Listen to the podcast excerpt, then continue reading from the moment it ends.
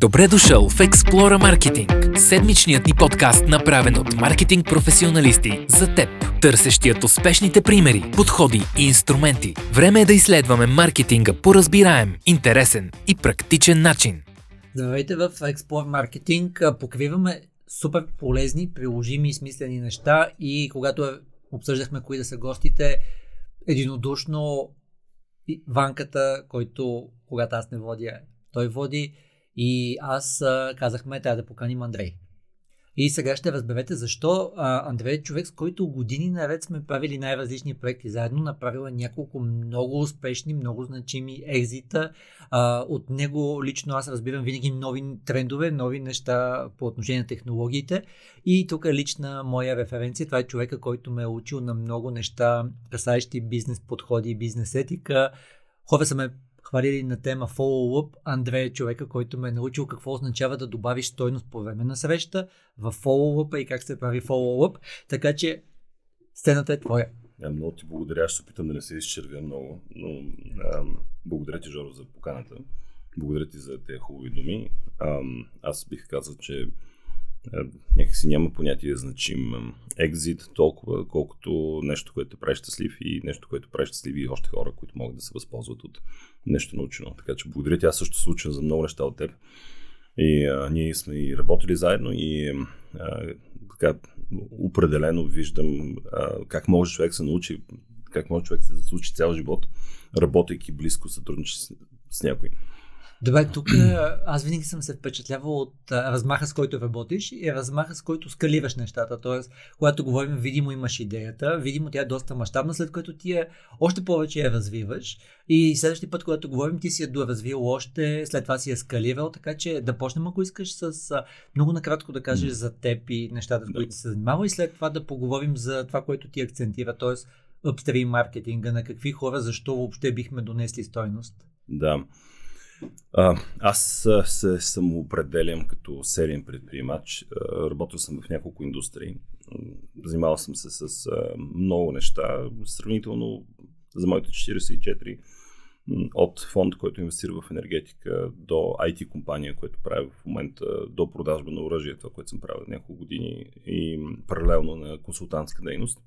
Това, което всъщност се опитвам да, да, така, да комуникираме аз обичам да си идвам, аз обичам да намеря идея, да да развия и да намеря хора, които да доразвиват тази идея. И а, имам по, по-скоро, може би, отворено съзнание за, нека го речем, трендове, нови интересни неща, а, като минуса на това нещо е, че на моменти се замислиш къде е фокуса.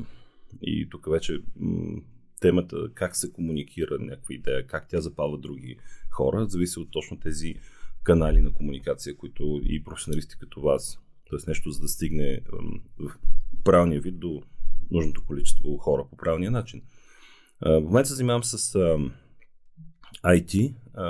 Имам особена страст лична към изкуствен интелект. Аз съм доктор по информатика и математика от Софийския университет това ми беше фокуса до някъде на дисертацията и това се опитвам в момента да създавам в рамките на компанията, която се занимава при нас с малко по-сложен аутсорсинг.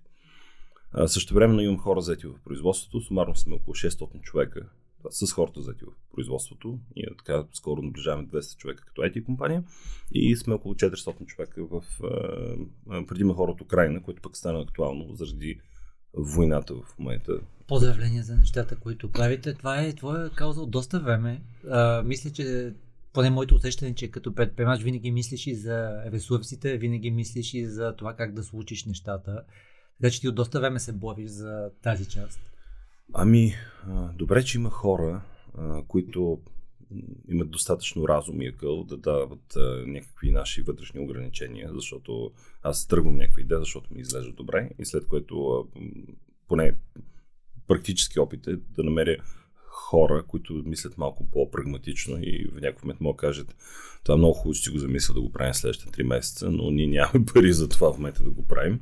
Но ако направиш еди какво си, ам, ние примерно ще имаме милион лева, да правим и което пък ме мотивира да правя нещо. Нали? Защото в някакъв момент ти имаш някакво направление, но някой да ти помогне да намериш пътеката.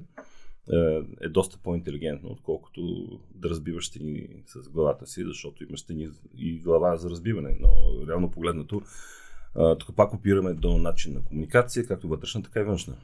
Тук аз бих казал, че има една страхотна книга, Rocket Fuel, който не е чел, че има Visionary Guys, явно ти си Visionary и Integrator с хората, които наистина трябва да изпипат всяко едно детал, че, uh, така че много препоръчвам. Иначе, uh, мисля, че маркетинга има много от uh, тази част, където ние тръгваме с една глобална визия, с едно разбиране, че има даден сегмент, дадени хора, които ще извличат стойност, но след това някой ден да почне да валидира предположенията и да случва нещата. А, ние се опитваме точно това да, а, де-факто, ако нещо е предположение, да го тестваме и да го валидираме. И другото, което е като съвет бих дал, разбрахме се с тебе да просто да дадем колкото може повече стойност на хората на база на опита. равно погледнато, някои от нещата подлежат на soft commitment или на тестване, т.е. ако ти си откровен към клиента и кажеш това не знаем, но предполагаме, че има потенциал и следващата стъпка е такава. Ако се случи това, ще го скалираме или ще бъде ли смислено за теб. И това, което ти каза, нали, аз съм те виждал в действие, окей, ако постигнем това, това ще бъде ли смислено за вас? Имам ли soft commitment за финансиране или за партньорство? Mm-hmm. И скалирате. Сещам се за много случаи, които ти си ми казвал. Ами, аз се опитвам ам да намеря самишлениците нещата, които правя и а, реално най-близки по дух може би са хората, които се занимават с venture capital финансиране, т.е. с а, фондове, а, защото много често а, ти виждаш идея, м- например аз в момента съм съинвеститор в Eleven, а, виждаш идея, м- не знаеш дали идеята ще проработи, не знаеш дали ще имат ресурсите, не знаеш как те ще изпълнят, но виждаш и екипа. Тоест ти залагаш на две неща идея и екип. И това, което може би Жоро казваше е някакъв вид пивот, някакъв вид възможност да направиш промяна, ако нещо не тръгне както хората. Но което пак опира до капацитет на хората, с които работиш. Да, така че да. Тоест, ако нещо е супер подредено, най-вероятно някой може да го прави по-добре, но ако е супер, супер подредено, няма причина да не го правят големи корпоративни структури, които имат в десетки хиляди пъти повече ресурси така че това за нас по-малките компании, което остава е да сме малко по-инновативни и да носим риск, който големите не искат да го носят или са по-бавни. Тук много пъти сме реферирали в Explorer Academy, в а, подкаста за това е маркетинг на след години. Той много добре работи mm-hmm. на темата за traction, т.е. някаква посока, в която тръгваш, която е смислена. А, да направиш матрица на по два показателя, доста просто ти къде ще донесеш стойност и защо точно ти ще си човека, който е конкурентен. Да. Както ти каза, има много компании, които могат да имат повече ресурси от нас, mm-hmm. може да имат повече капацитет. А, добре, ти спомена за идеята и за екипа. Нещо друго, което гледате, залагате ли в, още в началото да видите ясен маркетинг план, ясните стъпки за скалиране или това идва по-етапно? Ами, аз пак казвам, аз съм с менталитета по-скоро на Venture Capital, който аз бих искал да видя някакви основни параметри да са там, т.е. като метафора, човечето да има 4 ръце, 4 крака, а не да има изключително добре развит мускулест, депилиран крак, нали, но един, който реално погледнато няма да се придвижи много, защото е един и някой не е помислил, т.е. вторачва се в този детайл и не е помислил за втория крак. Тоест в вторият не мислим детайлен маркетинг план, ако има супер, ако нещо е в по-скоро на ниво концептуална идея, ми възниква въпрос, а как точно имаш детайлен маркетинг план, освен ако не си Нострадамус, по-скоро аз искам да видя рамка, което нещо mm-hmm. като Total Addressable Market, реално погледнато доколко човек мисли, което се опитам да контролирам при себе си. Тоест да не създавам ситуация, в която аз съм убеждавам, че нещо е супер яко, но то всъщност не е. И получавам нещо, което е съвсем без крака и без ръце, но много яко. И, и, и коментираме това туловище без крака и ръце, което представлява концепцията, дали витаминния баланс му е окей. И то нито може да ходи, нито може да върши нещо, но пък като витамини е супер. Тоест, по тази метафора по-скоро гледаме дали има бизнес кейс, дали има а, достатъчно добра рамка нещо да се случи и оттам нататък се надяваш, че екипа, който си намерил, не е съвсем дебил. И така. А, вече няколко епизода говорим доста и за маркетинг предположенията. Тоест, има такива, в които ние разказахме нашия подход и как валидираме. Тоест, имаме стъпки по валидиране, какво знаем, какво знаем, че не знаем, а, какво ще валидираме, кое ще бъде валидация, какви са тестовете и как консолидираме изводите. А, да ни дадеш твоята перспектива, т.е. кои са най-силните показатели за валидиране на Дали ще бъде addressable market, дали ще бъде за потенциал на идеята на продукта. Защото аз съм те слушал много пъти, ти имаш идеята, обаче тя би включвала, освен финансов ресурс, може би 5 души, 50 души, 100 души, т.е. 100% имаш критерии за валидиране на това. Да. Ами, а, давам пример. А, аз миналата година инвестирах в а, eSports реалити шоу което беше много успешно в България и в момента ние коментираме как да направим в 15 държави в Европа.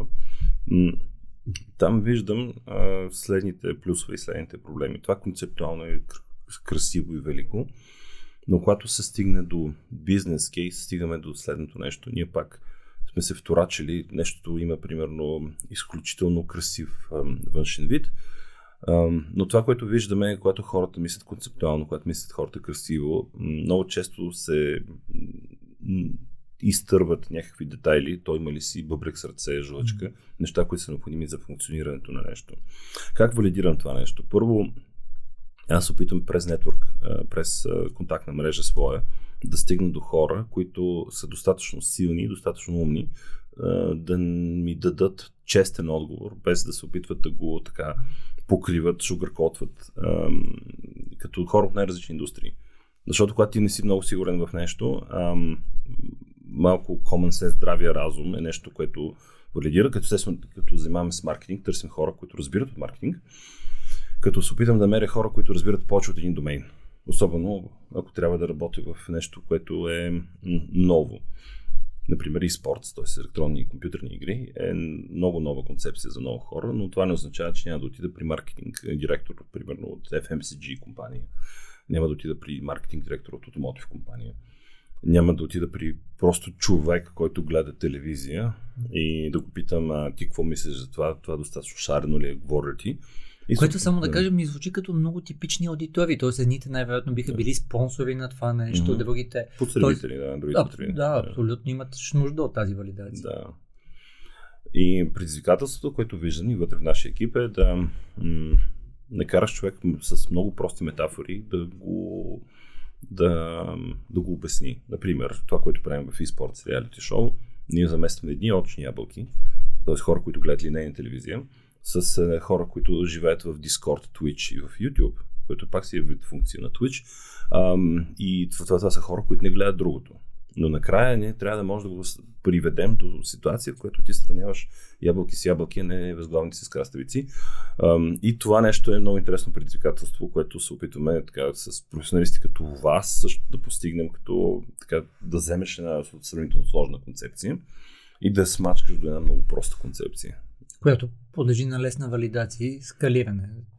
Която вече да облечеш в красивите дрежки и да пуснеш mm-hmm. да живее. Защото ако ти почне да обличаш сложна концепция в още по-сложни дрежки, получаваш а, някакво, а, някакво изтрещяло фешн шоу, което е за много такива конкретни ценители и накрая и се оплакваш, че не си бил късметлия бизнес, защото не те е разбрал. Добре, а тук да те питам за фазите. Ние, работейки с клиенти, стигнахме до извода, че много често има нужда от фаза 0. Ние го имаме даже като mm. услуга, т.е. това е тази част, където се настройват нужните инструменти, уточнява се какво се знае, какво не се знае, какво, ам, какви микротестове ще се направят, за да те да покажат, че имаме и бъбрека, и стомаха и така нататък и нали, може да градим върху това. Тоест да. няма да стъпим върху едно грешно предположение, само на десния крак да сме стъпили. Да. имаш ли някаква твоя логика за планиране на фази, за Ами, по-етапно развитие. Да, защото в много от концепти имам, имам, имам някаква логика. Аз разчитам на професионализма и здравия разум на партньор, примерно като вас, който е маркетинга, който да попълни липсващите неща, за които сме се сетили, докъдето може естествено. Тоест, дай да правим пример с автомеханик. Аз не мога да кажа на автомеханика да дам много добро задание, а, в а, двигателя еди кой си цилиндър, провери еди какво си. Аз разчитам, че той ще попълни тази липса а, на информация, като на мен е ултимативната ми задача е да се придвижа с тази кола сравнително комфортно от А до Б.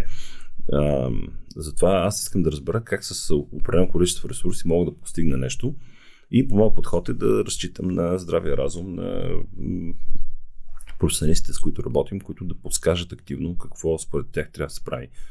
Ние това и като бизнес в момента в IT сферата го предлагаме на, mm-hmm. на крайни клиенти и го наричаме Senior Governance. Тоест, окей, okay, sit back, relax, т.е. пуснете се, ние ще намерим начин да попълним липсващите неща, защото сме експерти. Супер, т.е. вие сте видяли ниша и то явно сте видяли, че има питания, след което вече сте го създали като продукт, стандартизирали сте го. Да, по-скоро а, реално погледнато ние сме инвестирали достатъчно усилия а, да се опитаме да разбираме каква е крайната цел. Тоест, а, когато говорим с някакъв клиент, а, дам много прост пример, който за много IT компании в България, занимаващи се, например, с аутсорсинг, би бил ясен. А, ние не, не, не търсим някой да ни каже а, какви точно хора и какви бройки трябват. Ние говорим за визия, за родмап, за крайни цели, за мечти и се опитваме от тия мечти да си представим наша картинка, какво бихме направили ние, което предполага инвестиции в по-скъпи хора, в по, по, така, по хора с повече опит. И това пък ни дава на нас и убеждение, че ние по-скоро няма да сгрешим, като се опитваме да попълним тези а, липсващи звена. Но това е нови подход, примерно, в изкуствения интелект.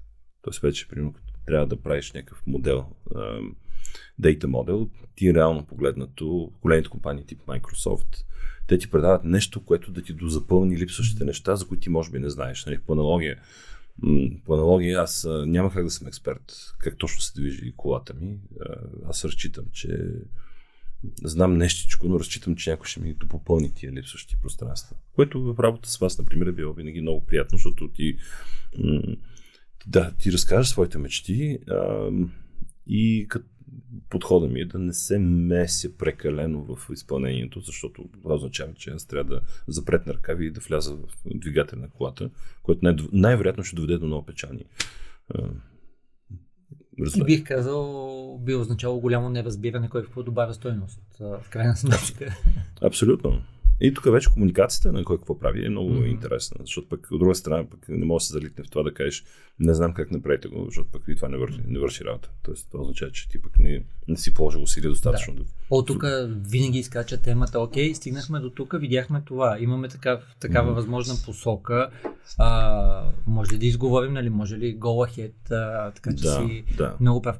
Тук да кажеш за какво най-често на база на твой опит се ползва и ще се ползва изкуствен интелект да попълва, както казат, тези дупки или може би да заменя неща, които Де-факто тук имаме аспекта на много data-driven неща. Mm-hmm. Имаме частта, която е на прогнозния маркетинг, т.е. някакви неща, които де-факто mm-hmm. ние правим доста добра прогноза, която един човешки мозък по никакъв начин не би могъл да направи по този начин, не би могъл да структурира хипотезите по достатъчно да. проверим начин. Да. да кажеш твоя опит и най-вече визия.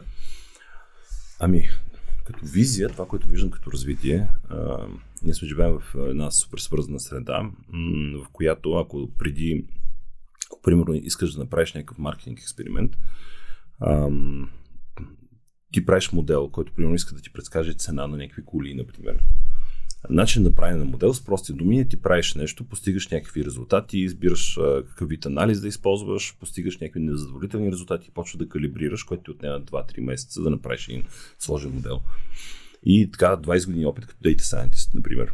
Това, което е новата визия, новия подход, като аз мога да говоря за Microsoft, защото там е малко повече визия, ти взимаш и Microsoft AI Builder, и то на база това, че се свързва с библиотеки, с а, много други подобни модели, ти съджества, т.е. той ти подсказва какво да, какви стойности да сложиш, така че да получиш едни задоволителни резултати. т.е. ти можеш да си маркетинг специалист а, и можеш да направиш вече модел, а, без да си data scientist, а, докато, което е м- по-трудно да научиш Data Scientist да е маркетинг специалист или примерно Data Scientist да стане хими, специалист по химия, отколкото специалист по химия да го направиш Data Scientist с помощта на платформа, която е само движеща се малко, малко или много. И направо отлично, понеже почна с сравненията и ги разви някой като метафора, аз би го сравнил с имейл маркетинга. Нали? Тоест, преди имаше нужда от специалист само за Да. това, което се занимава, което може да прави. В един момент нали, тази демократизация появява се. MailChimp, Gmail, всичките тези платформи е доста съпоставимо. Нали? Ти няма нужда да знаеш как работи това нещо или да го Да, точно така. е точно демократизация. Е AI демократизация, т.е. демократизация на изкуствения интелект чрез автоматизиране на много дейности, както примерно в момента даже по компаниите почнаха се борят с автоматизиране на определени процеси. Ето вземе един LinkedIn. LinkedIn, LinkedIn спокойно може да живее собствен живот вече, чрез изключително много инструменти, които ако- не те хванат, то си работи денонощно за тебе.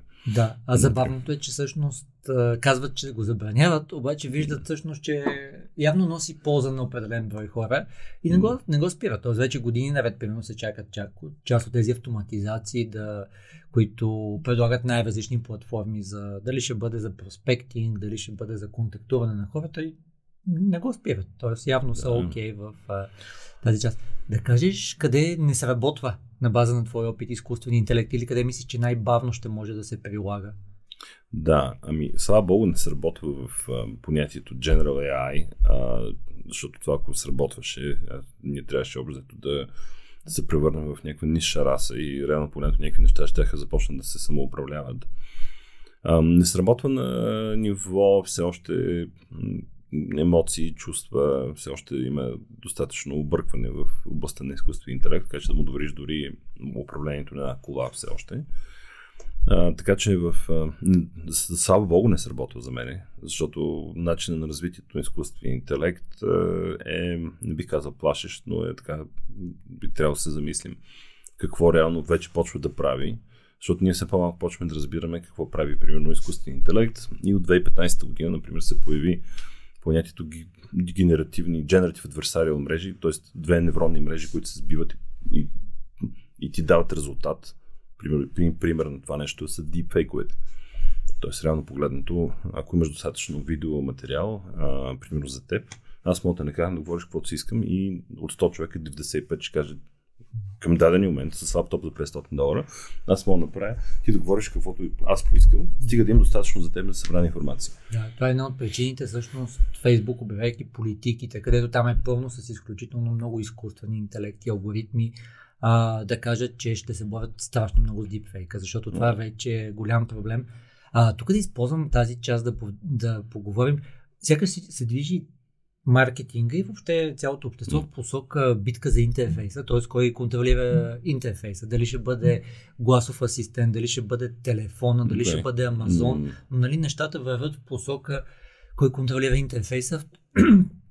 През този интерфейс се появяват доста данни. Да. Данните обучават изкуствен интелект, Да. могат да се правят изключително много експерименти, доколкото изкуствен интелект са някакви вероятности, някакви прогнозни неща, някакви модели, те се скалират, нали? Тоест, а, прогнозна вероятност от 95% вероятно е перфектна, но такава, която от 85% е най-вероятно нещо, което ще бъде тествано до обучен алгоритъма и в един момент ще се валидира и това нещо. Тук тази част да ни дадеш перспективата за битката за интерфейса, вървим посока на един интерфейс, вървим в а, някаква друга посока. А, аз имам някаква лична визия какво ще ни се случи като човечество. А, за мен ние съвсем скоро ще заживеем в компютърна игра или в матрицата, както искате го наричайте, като битката за изкуствен интелект е отдавна спечелена от Китай. Именно заради това, което казваш, достъпа до данни. Те нямат GDPR, нямат тези проблеми. Те имат а, ужасно много хора, които и, и специалисти, а, кои, и те вече отдавна, техните алгоритми и модели са тренирани много по-добре, отколкото ние когато, когато ще тренираме. Но дори има доста уважавани доклади от уважавани институции в отворено пространство, в които обзето твърдят, че битката за хай-тек отдавна е спечелена от Китай. Мисля, че беше останал само Quantum Computing, който все още е някаква хегемония американска. Но реално погледнато, м- реално погледнато а, на тема интерфейс, аз вярвам, че интерфейс в един момент ще замести сетивата, които имаме и директно ще връзка този Neuralink, например, за който говореше Илон Мъск. Това, това директно ще се проектира в мозъка. И, и в някакъв момент ние ще заживеем в едно виртуално пространство. Като дали ще стигнем до ситуация, в, които, в която ние имаме директна връзка като мозък в една друга вселена, или има достатъчно добра виртуална реалност, която ни адресира сетивата. Някъде бях чел, че реално ние виждаме в 20 и нещо К като очи. Тоест ние вече имаме телевизори, които са 8K. Тоест реално погледнато съвсем скоро, ако напреднат, напреднат технологии като Oculus и започнат да ни адресират всички сетива, не виждам причина може би над 80% от човечеството, което по принцип не е хепи с тази реалност, защо да не се премести в друга реалност? Там да си работи и да се развива, което ще настъпи, ще доведе до а, така, драматична, внезапна промяна в рамките сигурно 3-4 поколения с нашите тела, защото те няма да имат нужда да се движат, няма да имат нужда да се развиват, да спортуват или каквото и да е. Също... Има, има филми, които са много Ами аз се сещам за, сега за препратка към Ювал Харари в Homo Deus. Например, а, твърди, че ние да, малко утрирам, но де-факто сме а, функция на електрохимична реакция в мозъка си. Тоест, ти ако получаваш достатъчно допамин по някакъв начин, ти си хепи. Тоест, хепинесът ти е реално химична реакция. И реално погледнато, ако тази химична реакция се генерира по някакъв начин, ние се превръщаме в обитател на матрицата. Там вече това съзнание Матрицата наше. е много близо до това. Матрицата е много близо. Другото, другия филм, който аз много се сещам в тази посока е а, Штрак. Mm, коя, mm, който е много в тази посока, те ти дават едно дистанционно. А, и, сетих както да, ти каза, де факто, да. нали, ти обучаваш един интерфейс. Обичам това, не обичам това, искам това. И както си говорим с тебе, той, той се обучава, нали? той знае ти какво искаш, съответно, нали, когато отзад седат а, материални интереси, те искат да ти дават повече стойност, за да искаш да седиш повече, по-често да ги ползваш и съответно или някой да плаща за теб, или ти да, да плащаш за това нещо. И насърчавам всеки човек просто да винаги да има едно на ум, че този интерфейс, а, реално погледнато, някой му е казал прави това нещо. Дали ти си му казал, е вече твое решение. Тоест, а, ти каза LinkedIn, насърчавам хората произволно социална мрежа да една седмица методично да дават сигнали и всъщност да видят, че тези сигнали могат да са страхотни, всъщност могат да направят един супер приятен фи, супер смислени контакти и така нататък. Да, да, да. Защото те де-факто обучават мрежата да става все по-зла, след като така, очевидно нашата първоначална реакция е да, да сме хейтери, да сме зли. Което и мрежата започва да ти фидва, то се получава някакъв self-fulfilling, такъв а, алгоритъм, в който ти де-факто получаваш това, което искаш да видиш и, и то те насърчава да хейтиш още повече, да увеличиш още хора и спрощаш някакви вселена на злото. Да, тук да ни помогне ли в тази част? А, нали, лично аз мятам, че освен компютърната мощ и фокуса, едно от ключовите неща, което влияе на това, което ни се случва в момента е натрупването на данни. И то данни mm. в контекст. Нали? Това са сигнали. Нали? Говорейки на езика на маркетинга, всъщност имаме нужда от сигнали в контекст, за да може да осмисляме какво се случва, преди са го осмисляли хората. Нали? Тоест да. човек с 20 да. години маркетинг, опит или психолог. В момента машините все повече и повече го разбират това. Mm. Ам, хората бяха супер впечатлени как Фейсбук са казали, ако, понеже ти повдигна темата за хейт и така нататък, един лайк е mm. една единица, обаче енгри човече или човече, което е обичащо, е със стойност 5 единици. Защо? Защото тази емоция е по-силна, тя отключва повече действия. Mm. А тук да, да кажеш а, за сигналите въобще как работят в а, тези екосистеми, как, а, какво може да очакваме. Тоест, те ще се събират от все повече места тези сигнали, те винаги ще имат а, различни тегла, които тегла вече платформите са толкова обучени, че ние даже не може да променим теглата като логика. Да. Ами, първо на тема данни, реално погледнато вече сме стигнали до етап, който изкуственият интелект може да обработи всяка неструктурирана информация, т.е. една проста концепция на Data Lake, в който се изливат всевъзможни данни, плюс всевъзможни сензори, начин на събиране информация станаха супер ефтини. този Муролоу ли беше за експоненциалното развитие на computing power. Реално погледнато ние в един baby монитор в момента имаме много повече процесор на мощ и памет, отколкото имало в компютъра, който е който, е изпрат, който де-факто е управлявал кацането на Луната. И, и в, в тази връзка с насищане на все повече сензори, все повече сензори, т.е. информация, която идва от тях и начин на автоматизирано управление на тази информация, ние първо стигаме до а, принципиално нови а, възможности за м- на английски наричаме actionable insights, които са тотално нови, т.е. те се базират на данни от, от които преди нямало как да ги обработиш. С компютри вече могат да гледат телевизия, могат да слушат реч, могат да обработват сигнали за температури, могат да ги навързват по един определен начин. Включително те могат да бъдат автоматизирани да правят нещо с тази информация. А, което в пак, връщайки се към визията към матрицата, а, вече и нещо, което ме ми е много интересно, наречено дигитални двойници, Digital Twins, с помощта на изкуствен интелект, това ти позволява вече да изграждаш една изключително убедителна виртуална среда, която започва по нищо да не се отличава от истинския свят и в някакъв момент да го превъзхожда.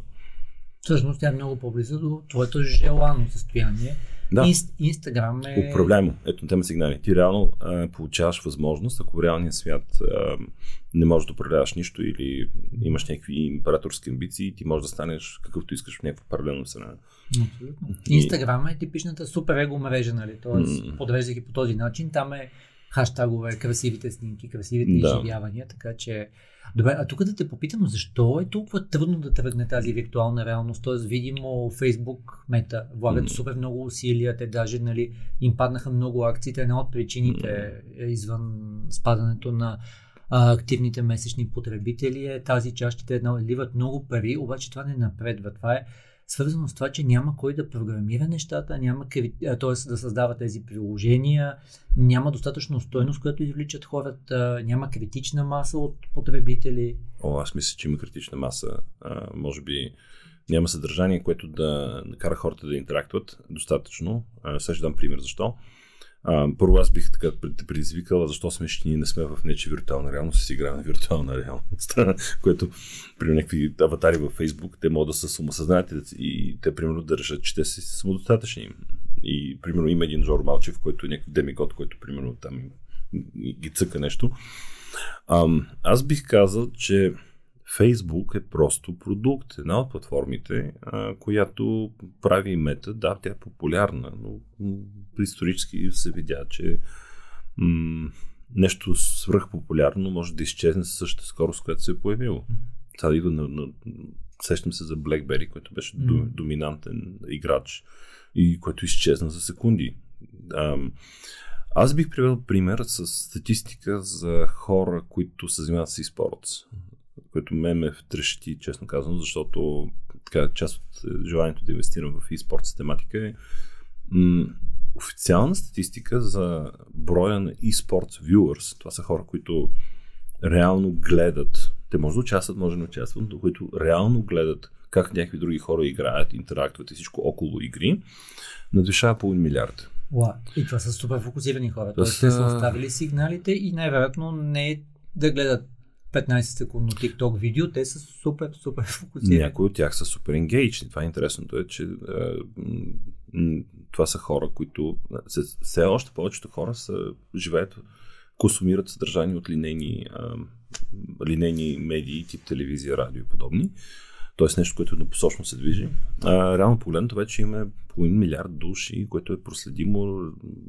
Това може да се види през сайтове като като Steam, това може да се види статистики, аналитики, които може да получиш от Twitch и подобни инструменти, които, които участват в тази метавселена. Да вземем една популярна игра Fortnite. Още преди две или три години Маршмело, един музикант, направи много интересен експеримент, направи концерт в играта и дойдоха 11 милиона уникални хора, които ти можеш да извличаш всеки данни. Това не е пипометрична агенция, което за мен са водошамани, които реално погледнато ти дават някакви неща, които апроксимират. Те умножат една апроксимация по друга апроксимация. Това е real data. Ти на ниво потребител може да извличаш behavioral, т.е. поведенчески статистики, кой колко е шавал, колко често влиза, каква демография, откъде е, защо е, какви покупателни способности има и това е новия маркетинг за мен. Такива хора с пари, които... Тук е да, да те предизвикам, влизаме с теб, горе-долу на една възраст сме, влизаме в каквато и да, там екосистема и изведнъж почват някакви хора отстрани да ходят, да кажем, леко плечивяващи да, или да. леко вече закръглящи се и някакви хора отстрани им се базикат или нали, да, това, което всички да. сме се смяли а, нали, за, в тези филми, как де-факто ти даже не разбираш, че това се появява в словоти нали, 25 кадър да, или да, да. в аудио наслагване на звуци. Това според теб случва ли се вече? Ще се случва ли? А, аз не разбрах много добре. Обработването да. на това, че де-факто, защото в момента аз почвам да виждам някакви реклами, не кликам на тях, не задържам да, да, скрола да. даже, защото те се тракват ми, милисекундите, mm. които аз бих забавил, които са свързани с мъже на моята възраст, съответно, дали ще бъде свързано с уплечевяване, дали ще бъде с някакъв интерес за покупка на автомобили, с някакво да, хоби да. и така нататък, но те ме тестват, нали. Въпросът е, че а, все още имам идея на интерфейса какво се случва и аз го контролирам. Нали. Mm. А, в тази виртуална реалност мисля, че всъщност един алгоритъм, нали, ти цитира Харари, Харари той, той е а, той е гей и той това казва, нали, реално погледнато движението на погледа ти, има едно уникално интервю, ако хората го гледат, всъщност то много бързо може да подскаже, че ти с вероятност 85% си съседи какви си наклонности. Да, да. И както той казва, аз бих искал 10 години по-рано да бях разбрал, че съм с такива наклонности и интереси. Да. И тук въпросът е доколко алгоритмите няма да съвсем да определят вече какво искаме, какво не искаме, както преди била телевизията. Нали? Пуска се нещо по телевизията, появява се на билборди и всички решат, че това е страхотно. Да, да.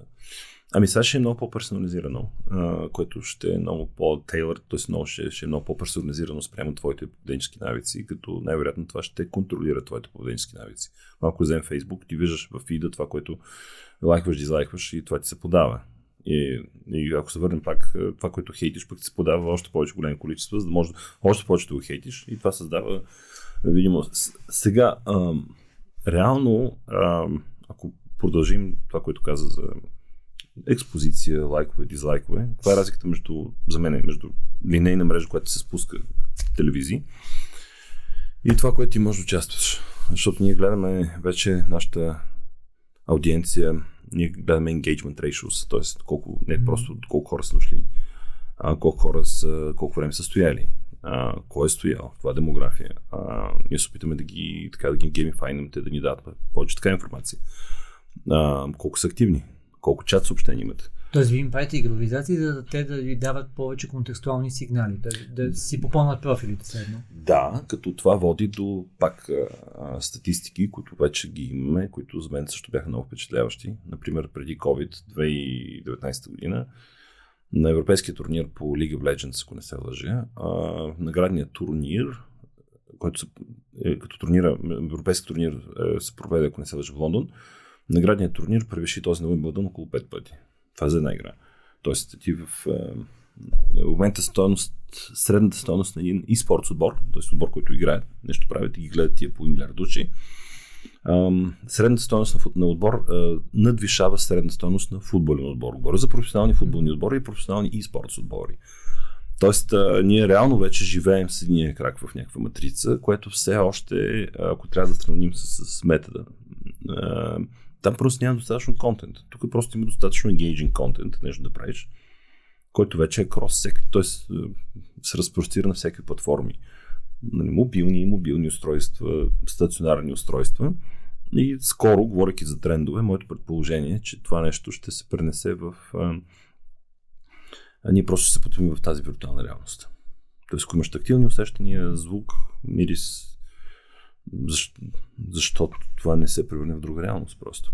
Почнах си представя някакви огромни такива редици като морги, в които лежат хора в някакви а, такива, да ви кажа, някакви капсули и те живеят друг живот и ги хранят някакви машини.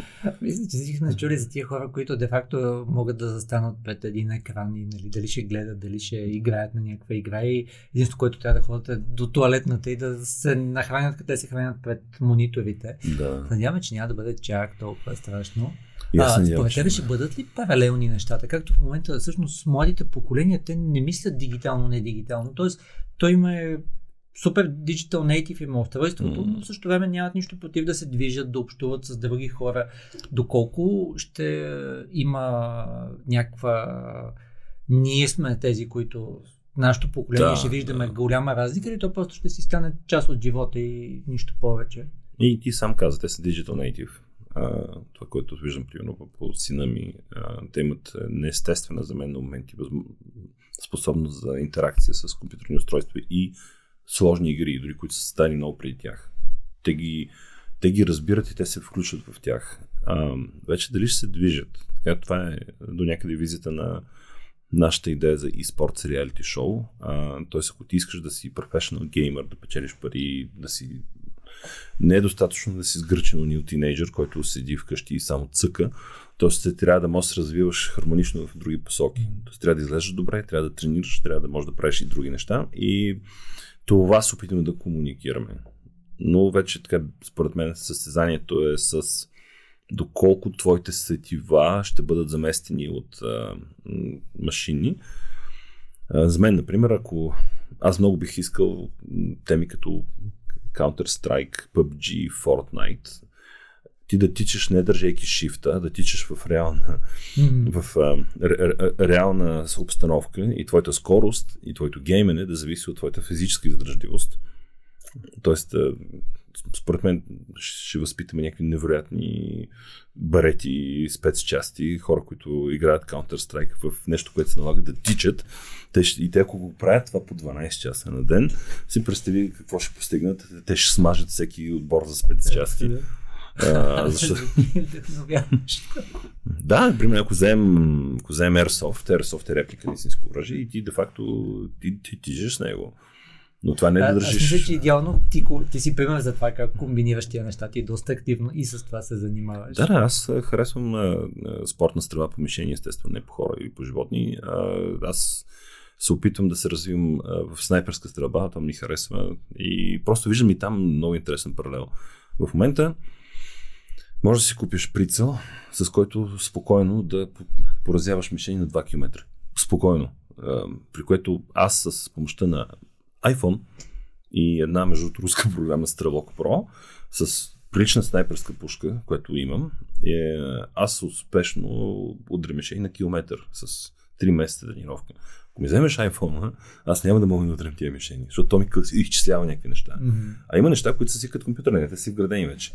И докато свършат батериите, ти смазваш всеки снайпер. Реално. Но, и, но като свършат батериите, ти не мога да целиш и обор. Но а, по аналогия. А, аз бих искал да видя някаква смислена м- смесица от физическо развитие, да запазим тия скафандри, в които се намираме, и виртуална реалност. Тоест пак, ако ние трябва да тичаме някъде в някакво виртуално пространство, не да държим шифта и строка Мгм. и да тичаме, а, а, да, а да тичаме, ние да тичаме.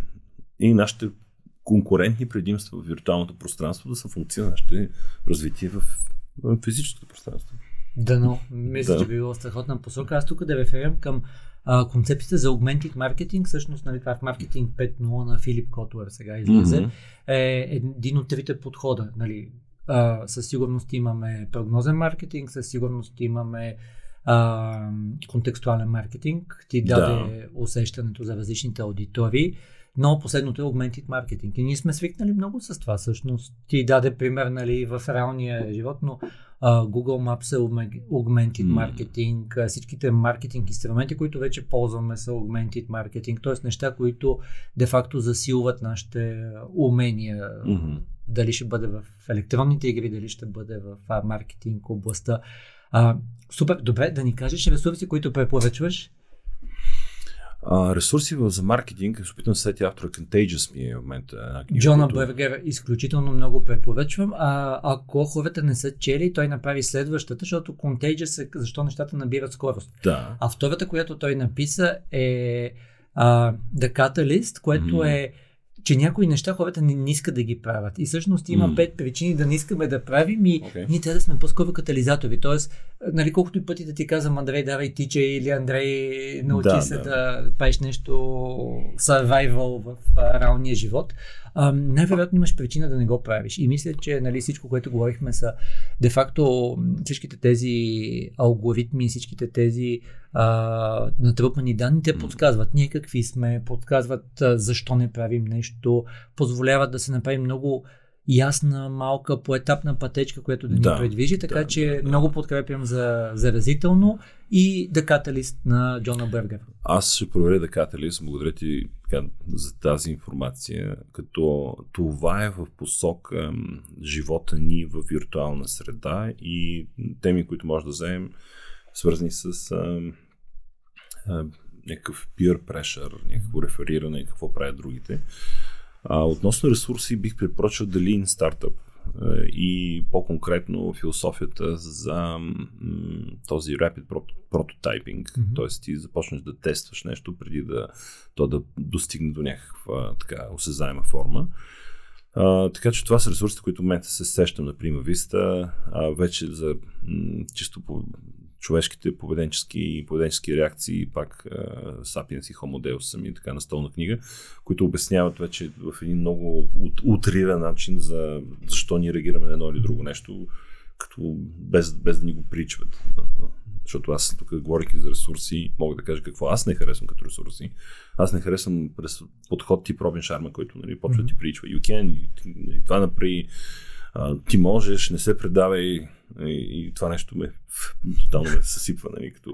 Имам две книги, които не съм издържал да слушам и едната е Да, на който Шарма. своето Ферари, мисля, че беше някой интересен, но Да. всичко останало е някакво такова. Аз, аз издържах точно 10 минути на негово идване в София. Да ни Но- препоръчаш неща на тема Да.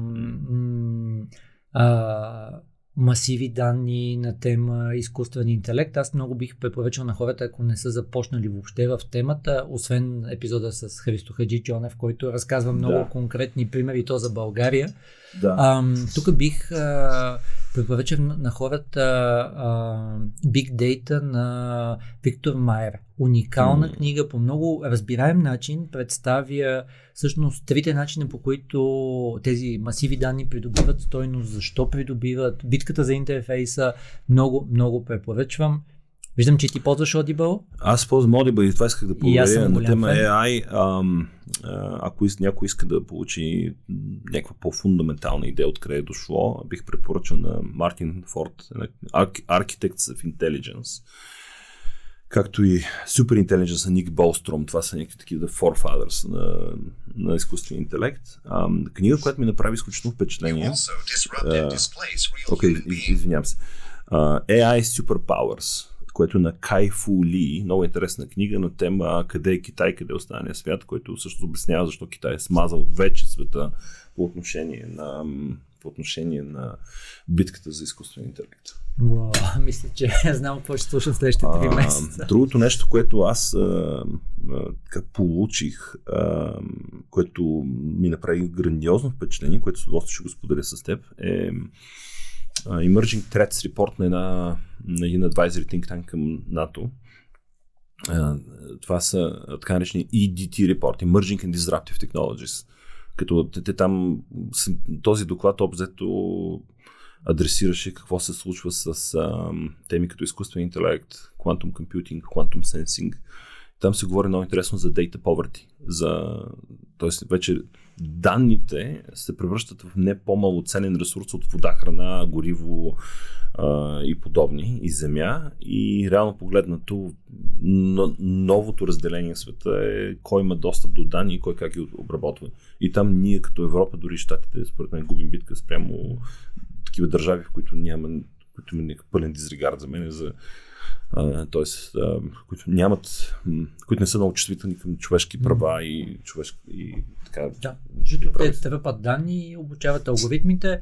А, аз ще Да. използвам, че имаме епизод с а, Marvel Anomaly, си говорим за TikTok. Там може да видите, когато го попитах за ресурси, каза просто влизате в TikTok и гледате какво прави алгоритъма. Тоест в рамките на 10-15 секундни видеа, вие се виждате какво може да направи този алгоритъм. Ясно е тик, кой седи за TikTok. А, М, откъде да, е тръгнало, ясно е, че а, Facebook се опитаха да направят тяхна версия на Pinterest, не се получи. М. Просто нали, този мащаб, за който ти каза, трупането на данните, на контекстуалните сигнали, стигнеш ли един огромен мащаб, вече наистина има хора, които имат много данни Data Poverty, и другата част, Да. която е.